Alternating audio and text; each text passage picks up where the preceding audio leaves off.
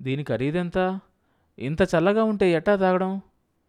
మరైతే ఎందుకు తెప్పించారు? నాకేం తెలుసు నువ్వే తెప్పించావనుకున్నాను.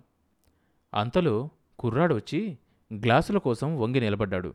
వెంకటపతి మంచినీళ్ళు తాగినట్లు గ్లాసుడు రసం ఒక్కసారిగా గుటకేశాడు.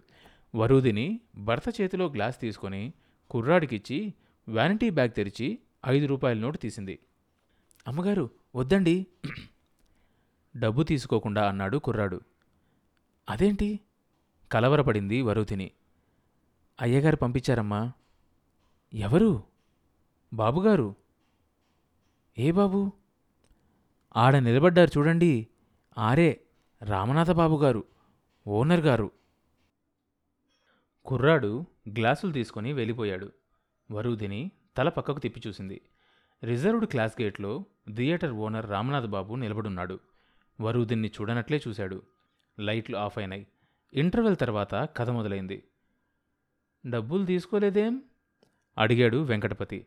వరుదిని వినిపించుకోనట్లు సినిమా చూడసాగింది. వెంకటపతి మళ్ళీ అన్నాడు. ఊరికే ఎందుకు ఇస్తారు? అందరికీ ఇస్తారేం? అంది వరుదిని మనకెందుకు ఇచ్చారు? మాకు దూరపు చుట్టాలే వాళ్ళు వరుదిని టపీమని సమాధానం చెప్పింది.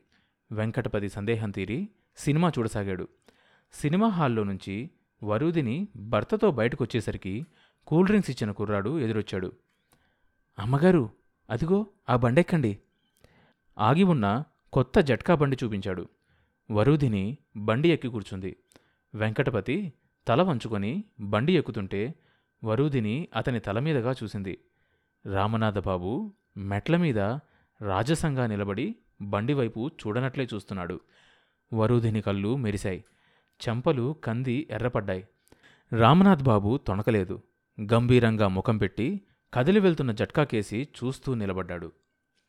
కొడుకు కోడలు బస్తీకి వెళ్ళి వారం రోజులు పైగా అయింది. సాంబయ్యకు వాళ్ళు లేకపోవడం ఒక రకంగా హాయిగానే ఉంది. ఇంట్లో తిరుగుతున్న బుచ్చమ్మను చూస్తుంటే మాత్రం కంపరం ఎత్తిపోతుంది. దీన్ని కూడా వదిలించుకుంటే గాని తనకు మనశ్శాంతి ఉండదు. ఓ రోజు సాయంత్రం వంటగదికి తాళం వేసి తాళం చెవుల గుత్తిని తల కింద పెట్టుకుని పడుకున్నాడు. పొద్దున్నే లేచిన బుచ్చమ్మ వంటగది ముందే కూర్చుంది. అది చూసి సాంబయ్య పొలం వెళ్ళాడు. సాయంకాలం తిరిగొచ్చేసరికి సాంబయ్య ఆశించినట్లే బుచ్చమ్మ ఇంట్లో లేదు. వంటగది తలుపు తీసి జీతగాన్ని కేకవేసి అన్నం వండమన్నాడు. అదేంటి దొరగారు? బుచ్చమ్మేమైంది అన్నాడు జీతగాడు. అది మళ్ళీ ఇంట్లోకొస్తే కాళ్ళు విరగొట్టు తెలిసిందా? అన్నాడు సాంబయ్య. పొద్దుట్నుంచి ఉపవాసం ఉన్న సాంబయ్యకు ఆకలి దహించుకుపోతోంది. జీతగాడు ఉడకేసిన అన్నంలో ఉప్పు గోంగూర తొక్కు వేసుకొని గిన్నెడు నెయ్యి బోర్లించుకొని తిన్నాడు. బ్రహ్మానందంగా ఉంది.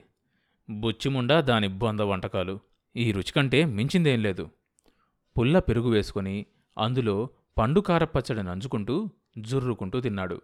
భోంచేసి మెల్లాలో మంచం వేసుకొని పడుకున్నాడు. పుల్లటి తేపులు వస్తున్నా అందులోనే ఆనందం పొందగలిగాడు సాంబయ్య. అరవై ఏళ్ళుగా పచ్చి పులుసు పచ్చడి మెతుకులు పుల్ల పెరుగు ఇవి తినడానికి అలవాటు పడ్డ సాంబయ్యకు అదే ఆనందంగా ఉంది. అసలు తన ఆరోగ్యం దెబ్బతినడానికి కూడా ఆ బుచ్చమ్మ వంటలు కోడలు పోకిళ్ళే కారణం అనుకున్నాడు. వారం రోజుల్లో తిరిగొస్తాడనుకున్న కొడుకు ఇరవై రోజులైనా రాకపోయేసరికి కొద్దిగా బాధపడసాగాడు. కుప్పలు నూర్చే తరుణం కూడా వెళ్ళబోతోంది. పక్క చేలల్లో అప్పుడే నూర్పిల్లు పూర్తవుతున్నాయి. ఏటా అందరికన్నా ముందే మాసూలు చేయించే సాంబయ్య పొలాన కుప్పలు అలాగే ఉండడం మంచిది కాదని ఆదుర్దాపడసాగాడు వెంకటపతికి కబురు పెడదామనుకుంటున్న సాంబయ్యకు బస్ దిగొస్తున్న కొడుకు కనిపించాడు. ఏంరా కొంపాగోడు పట్టించుకోకుండా తిరుగుతున్నావు? అన్నాడు సాంబయ్య. వేరే ఇల్లు అది చూసేసరికి ఆలస్యమైంది అన్నాడు కొడుకు. బస్తీలో ఇల్లెందుకురా? నీ పెళ్ళాం పల్లెటూరులో ఉండాలంటుందా డాక్టర్ అమ్మ కాన్పయ్యేదాకా అక్కడే ఉండమందంట. అన్నాడు వెంకటపతి తలకొక్కుంటూ. అయితే మీ మామింట్లోనే ఉండొచ్చుగా. అది చాలా చిన్న ఇల్లు. రైలుపేటలోనే ఇంకో ఇల్లు తీసుకున్నాం. అదెంత నూట యాభై రూపాయలు. బెదురుతూనే చెప్పాడు వెంకటపతి. సంవత్సరానికా? కాదు నెలకే. నువ్వు బాగుపడతావంట్రా? నెలకు నూట యాభై రూపాయలా?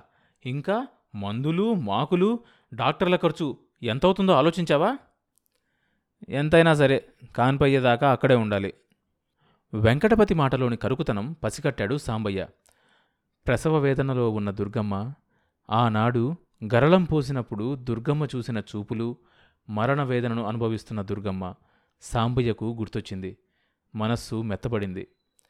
మాసులు పూర్తయ్యాక వెంకటపతి బయలుదేరాడు. బియ్యం పప్పులు మూట కట్టించి పేరుకున్న నెయ్యి తపేలాలో పోయించి ఉగ్గం కట్టి బయలుదేరాడు వెంకటపతి.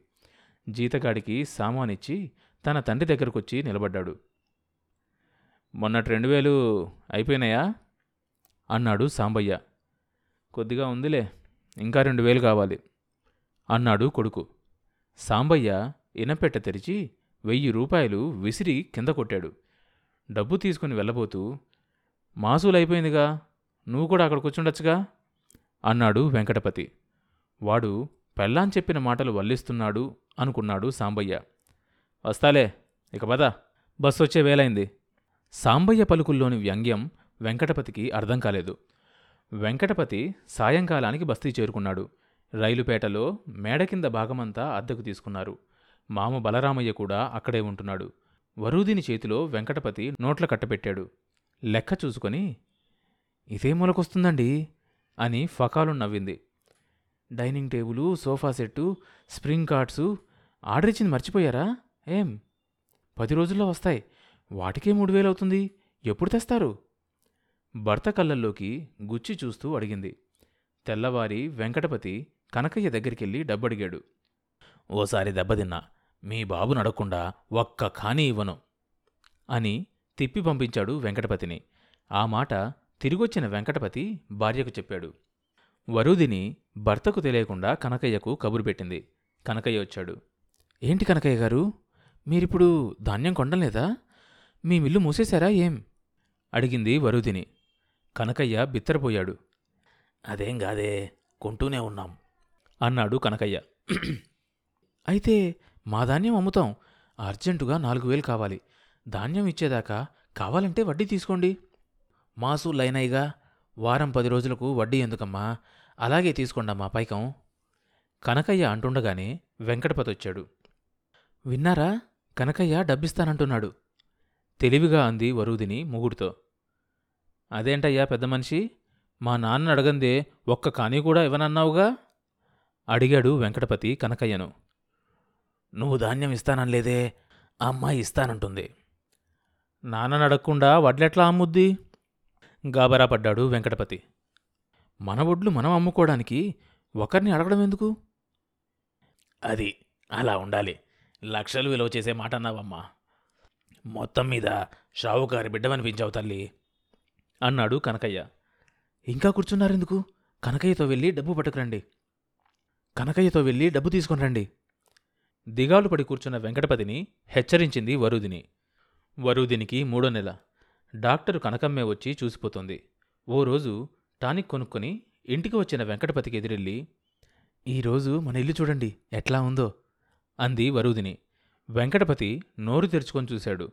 హాల్లో సోఫా సెట్టు డైనింగ్ రూంలో డైనింగ్ టేబులు ఆరు కుర్చీలు పడగ్గదిలో స్ప్రింగ్ కార్ట్సు డైనింగ్ టేబులు దాని ముందు పెద్ద నిలువుటద్దము దాని పక్కనే ఖరీదైన బీరువా అమర్చున్నాయి. చెప్పండి ఇప్పుడు మన ఇల్లు ఎలా ఉంది? టానిక్ సీసా అందుకుంటూ మురిపంగా అడిగింది వరుదిని. సినిమాల్లో చూసినట్లుంది. అన్నాడు వెంకటపతి ఉక్కిరి బిక్కిరైపోయి. అన్నీ అబద్ధాలు. రాగం తీసింది వరుదిని. నిజంగా చాలా బాగుంది మన ఇల్లు. మర్చిపోయాను. ప్యాలెస్లో కొత్త సినిమా వచ్చింది. బట్టలు మార్చుకోండి. వెళ్దాం. వరుదిని భర్త చొక్కా గుండీలు విప్పింది. జట్కా దిగుతుండగానే హాలు ముందు నిలబడ్డ రామనాథబాబు వచ్చి చిరునవ్వుతో వరూదిన్ని వెంకటపతిని ఆహ్వానించాడు. స్వయంగా తనే హాల్లోకి తీసుకెళ్ళి వాళ్ళను రిజర్వ్డ్ సీట్లలో కూర్చోబెట్టాడు. సినిమా అయిపోగానే జట్కా మాట్లాడబోతున్న వెంకటపతి నాపి కార్ డ్రైవర్ని పిలిచాడు రామనాథబాబు. షరీఫ్ అయ్యగారిని అమ్మగారిని దించిరా అని డ్రైవర్కు చెప్పి డోర్ తెరిచి వరూదిని కేసు చూశాడు. సందేహిస్తున్న వరూదిని చూసి పర్వాలేదండి ఎక్కండి. అన్నాడు రామనాథబాబు.